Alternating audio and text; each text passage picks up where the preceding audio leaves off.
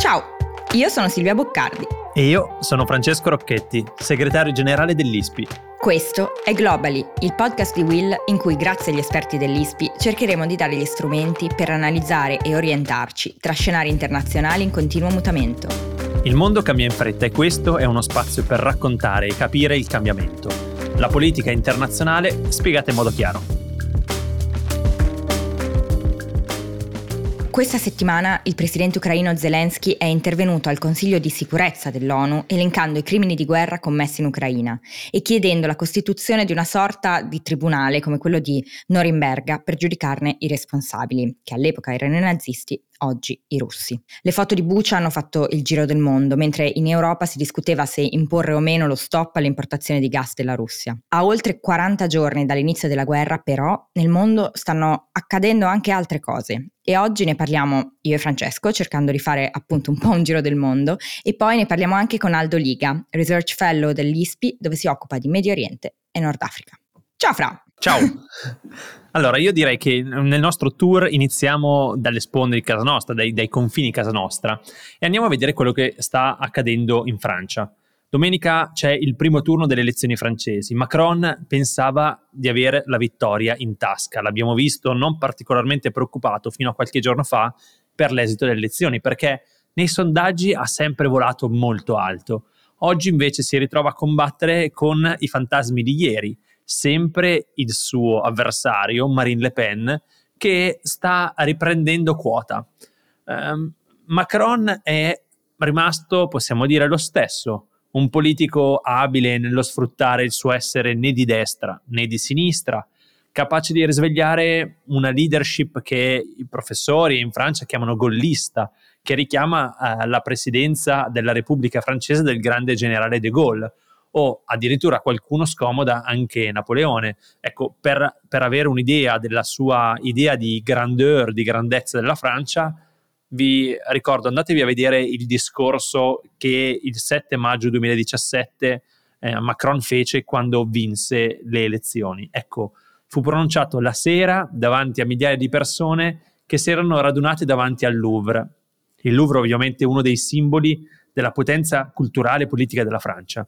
Ecco, in questo discorso, anzi prima del discorso, lui fa questa entrata trionfale con, uh, usando come sottofondo l'inno europeo, eh, ci sono centinaia di tricolori francesi sventolanti e, e insomma fu una, un'immagine veramente plastica dell'idea di Francia che Macron. Ecco, Macron è rimasto quello, eh, un riformatore che ha fatto fatica a fare delle riforme, non ha fatto tutte le riforme che aveva promesso, un europeista molto influente a livello europeo come pochi presidenti della Francia erano stati, ma anche qui incapace di lasciare un segno indelebile.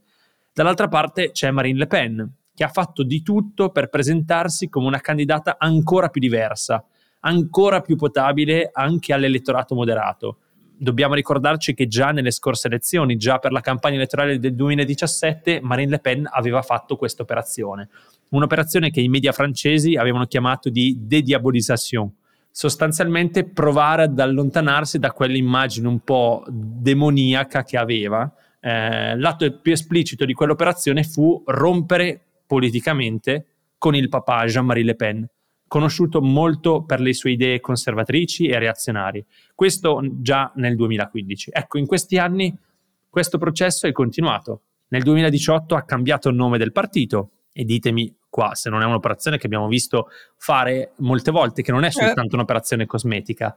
E poi senti Silvia, dimmi se eh, queste cose non ti suonano, eh, non ti suonano come qualcosa di già sentito. Ha ammorbidito le istanze anti-europeiste, non è più una no euro, per esempio, e ha provato a presentarsi come una madre single, amante dei gatti, simpatizzante di Putin, almeno fino a poco tempo fa, convintamente contro l'immigrazione ma nelle ultime settimane a favore dell'accoglienza dei rifugiati ucraini. Certo. Possiamo dire che le idee di fondo di Marine Le Pen sono le stesse di cinque anni fa, con qualche ammorbidimento, e lei è stata brava a sfruttare le debolezze dei suoi avversari politici, ancor più che in passato.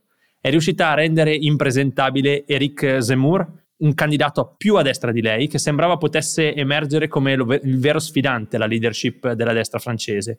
Oggi si è assolutamente sgonfiato nei sondaggi è riuscita anche a prendere in contropiede Macron, perché eh, Macron non ha praticamente fatto campagna elettorale, cioè lui ha provato a presentarsi come il leader mondiale che parla, dialoga con Putin, eh, dialoga con Washington, ma eh, questo a scapito della campagna elettorale, mentre invece Marine Le Pen sul campo c'è andata e ha provato a fare le scarpe con decine, se non centinaia di iniziative con i suoi sostenitori. Ecco, Silvia, vediamo chi la spunterà. Oggi i sondaggi danno comunque Macron avanti di 5 punti al primo turno, quello di domenica, e vincente al secondo turno, quello che si giocherà, per così dire, fra due settimane. E lo seguiremo e sicuramente ne, ne, parleremo in globally, ma oggi mi faceva piacere anche provare a spostare un attimo il focus dall'Europa, nel senso abbiamo chiaramente parlato tantissimo di Russia, ovviamente, di Stati Uniti e di Cina, ma ehm, in Asia, diciamo più, più, a sud, ne abbiamo parlato meno. E in realtà sta succedendo moltissimo Pochissimo intorno ne abbiamo parlato pochissimo, intorno all'India. In particolare in Pakistan c'è una nuova crisi costituzionale. Eh, cosa è successo? Il primo ministro Imran Khan, che tra l'altro è uno sportivo, un ex sportivo, ha chiesto lo scioglimento dell'Assemblea nazionale e ha indetto elezioni anticipate perché fondamentalmente rischiava un voto di sfiducia che avrebbe potuto spodestarlo e quindi quale eh, miglior modo di chiudere tutto e eh, indire nuove elezioni. Cosa c'entra però questo con la guerra in Ucraina? In realtà Khan ha più volte accusato gli Stati Uniti di volerlo rimuovere a causa del suo rifiuto di allinearsi con le posizioni statunitensi. Infatti si è parlato moltissimo di eh, interferenze straniere nell'opposizione e Khan ha appunto accusato l'opposizione di complottare con Washington per allontanarlo dal potere. In più Qual è l'altro aspetto interessante? Che il Pakistan è una potenza nucleare e tra l'altro eh il suo arsenale è quello che cresce più velocemente al mondo. Secondo le stime dell'Arms Control Association a marzo, ad esempio, le dotazioni atomiche di Islamabad contavano su 165 armi, quindi moltissime, missi- missili balistici a corto medio raggio, missili da crociera, bombardieri strategici, insomma. Un sacco di roba. Un sacco di roba, eh, di cui peraltro io non conosco le differenze, ma sono certa che mh, mm, no, non ci sia niente di buono, esatto, e che, ci sia, esatto, che, che esistano. Eh, ma soprattutto il Pakistan non è firmatario firmatario del Trattato di non proliferazione del 1968, che si basa su tre principi principali, cioè il disarmo, la non proliferazione e soprattutto l'uso pacifico del nucleare. Ora, la corsa al nucleare pakistana preoccupa la comunità internazionale da anni, non è una novità, soprattutto sì. perché c'è la possibilità che scoppi un conflitto con il suo grande vicino, che è l'India, un'altra potenza nucleare non firmataria. India che nel frattempo ha avuto una posizione un po' particolare, eh, riguardo al conflitto, appunto, eh, è stata messa in guardia recentemente, per non dire minacciata dagli Stati Uniti, dal collaborare troppo strettamente con la Russia proprio a causa dell'invasione in, in Ucraina, ma è notizia appunto di pochi giorni che eh, l'India sta comprando mh, petrolio e gas a, a, a un prezzo stracciato. Chiaramente. Né con Washington né con Mosca, o forse eh, anzi eh, con tutti e due. Esatto, esatto, forse con, con, tutti e due.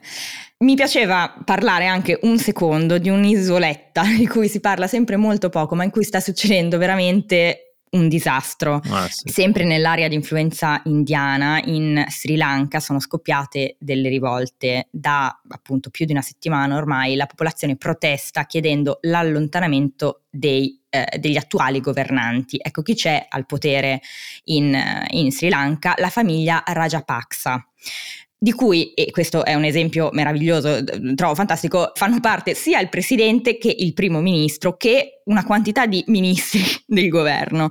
Quindi eh, questa famiglia è stata accusata di nepotismo e corruzione e soprattutto di aver portato il paese sull'orlo del collasso. In questo momento in Sri Lanka scarseggiano cibo, medicinali, carburante, la gente è costretta a fare code interminabili, i prezzi di tutto, di tutti i beni sono alle stelle, eh, la, l'energia elettrica continua a saltare, insomma una situazione veramente difficilissima il governo ha dichiarato lo stato di emergenza, ma questo non è bastato, nel senso che migliaia di persone continuano a scendere in strada ogni giorno per chiedere che appunto questa famiglia che sta al governo del, del paese se ne vada e che vengano indette nuove elezioni. Per il momento però il primo ministro ha soltanto fatto una sorta di impasto di governo che non ha cambiato fondamentalmente niente e quindi le manifestazioni continuano così come continua purtroppo la violenza della polizia sui manifestanti. Quindi sicuramente questo è eh, un, un, ambito, eh, una, una, zona del mondo che abbiamo un po' trascurato nell'ultimo periodo, Troppo, ma questo forse. non vuol dire che eh, appunto non stiano avvenendo tante cose.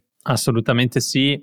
Proviamo, dopo aver fatto, come dire, aver puntato il nostro obiettivo molto lontano, proviamo a tornare nel nostro mare, nel nostro mar Mediterraneo. Nel nostro mar Mediterraneo si affacciano tanti paesi, tanti paesi che eh, soprattutto da una decina d'anni vivono delle situazioni politiche molto delicate.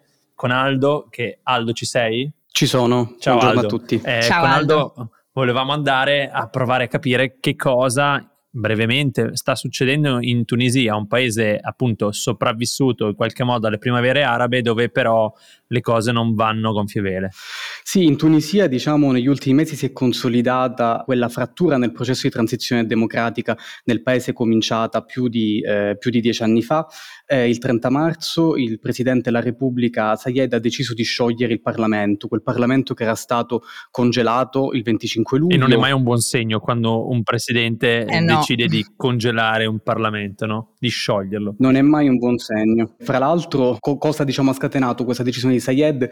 La decisione dei eh, parlamentari ormai privati del, del, loro ruolo di riunirsi online e di eh, diciamo, votare una misura che bocciava in modo definitivo i poteri eh, d'emergenza che il Presidente aveva assunto l'estate scorsa. Già quelli ampiamente criticati, no? Perché è chiaro che tutte le decisioni in una democrazia molto fragile come quella tunisina, il fatto che un Presidente decida di intestarsi dei poteri eccezionali in un momento certamente eccezionale è chiaro che era già stato visto con sospetto, no? Aldo? Sì, era stato visto con sospetto. Eh, fra l'altro, eh, negli ultimi mesi non si sono susseguite quelle riforme che erano state eh, promesse da Sayed. Il quadro economico continua ad essere estremamente eh, precario e drammatico. Fra l'altro, la crisi eh, in Ucraina porta anche una nuova emergenza, che è quella alimentare, visto i prezzi del grano eh, certo. in aumento. Quindi, ehm, diciamo, quell'imminente pericolo che Sayed aveva immaginato per prendere i poteri nel luglio dell'anno scorso, in realtà poi è stato eh, quasi realizzato anche da questa modalità di,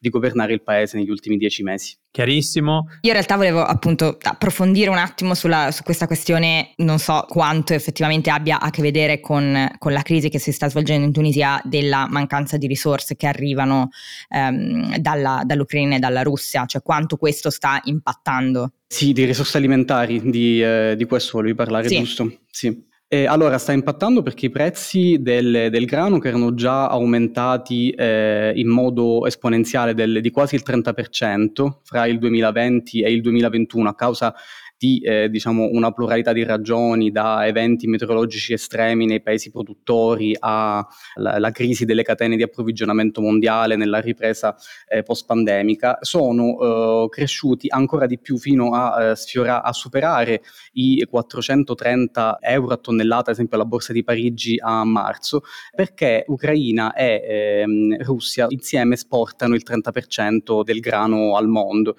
E eh, i paesi del Nord Africa eh, e del Medio Oriente più in generale sono fra i primi clienti eh, di, di, questo grano. Quindi questo comporta sia un aumento notevole appunto, a livello di finanze pubbliche perché è lo Stato che compra il grano e poi soprattutto sussidia eh, diciamo, tutti i prodotti derivabili dal, um, da, da, dal grano, comunque dai, dai, cereali, ma anche proprio c'è un problema uh, fisico di approvvigionamento perché i porti del Mar Nero, i porti ucraini eh, sono chiusi, eh, comunque nel Mar Nero c'è una situazione di conflitto, quindi alcune navi cerealicole effettivamente partono altre no. Quindi c'è anche proprio un problema di diciamo, logistico, logistico sì, diciamo. di soddisfacimento del, del, bisogno del paese. Eh, ricordiamoci fra l'altro che siamo, il Ramadan è cominciato meno di una settimana fa, eh, è un periodo in cui tradizionalmente i consumi alimentari aumentano eh, a dismisura e quindi questo diciamo, è un, un, ulteriore anche fattore di preoccupazione perché eh, ricordiamoci anche la sensibilità che il tema pane ha avuto eh, sia in Tunisia che in Egitto in generale, in tutto il, il mondo arabo negli ultimi decenni. Assolutamente, anzi Grazie, grazie, Aldo per questo approfondimento che si allarga un po' al di là della Tunisia, perché il discorso che tu fai per la Tunisia, come ben dicevi, si applica a altri paesi dell'area molto sensibili ai prezzi del grano e, lo, e all'aumento delle materie prime, perché sono beni di prima necessità, eh, spesso appunto controllati o importati direttamente dai governi. Quindi io ti ringrazio Aldo per questa fotografia istantanea sulla Tunisia e sull'area. Grazie a voi. Silvia, lascio a te la chiusura perché qualche giorno fa l'ho sbagliata. Quindi eh, esatto, così no. esatto, così non la sbagli. No, allora grazie come sempre per essere stati con noi eh, qui a Globally. Abbiamo deciso che appunto cercheremo di approfondire anche altro oltre alla guerra in Ucraina. Ci sposteremo eh, intorno al mondo per cercare di fare un recap della settimana, eh, mentre una puntata, diciamo, alla settimana rimarrà comunque di analisi e un po' più di approfondimento. Io vi ringrazio per essere stati con noi, grazie Aldo e grazie Francesco e ci sentiamo tra qualche giorno. Ciao!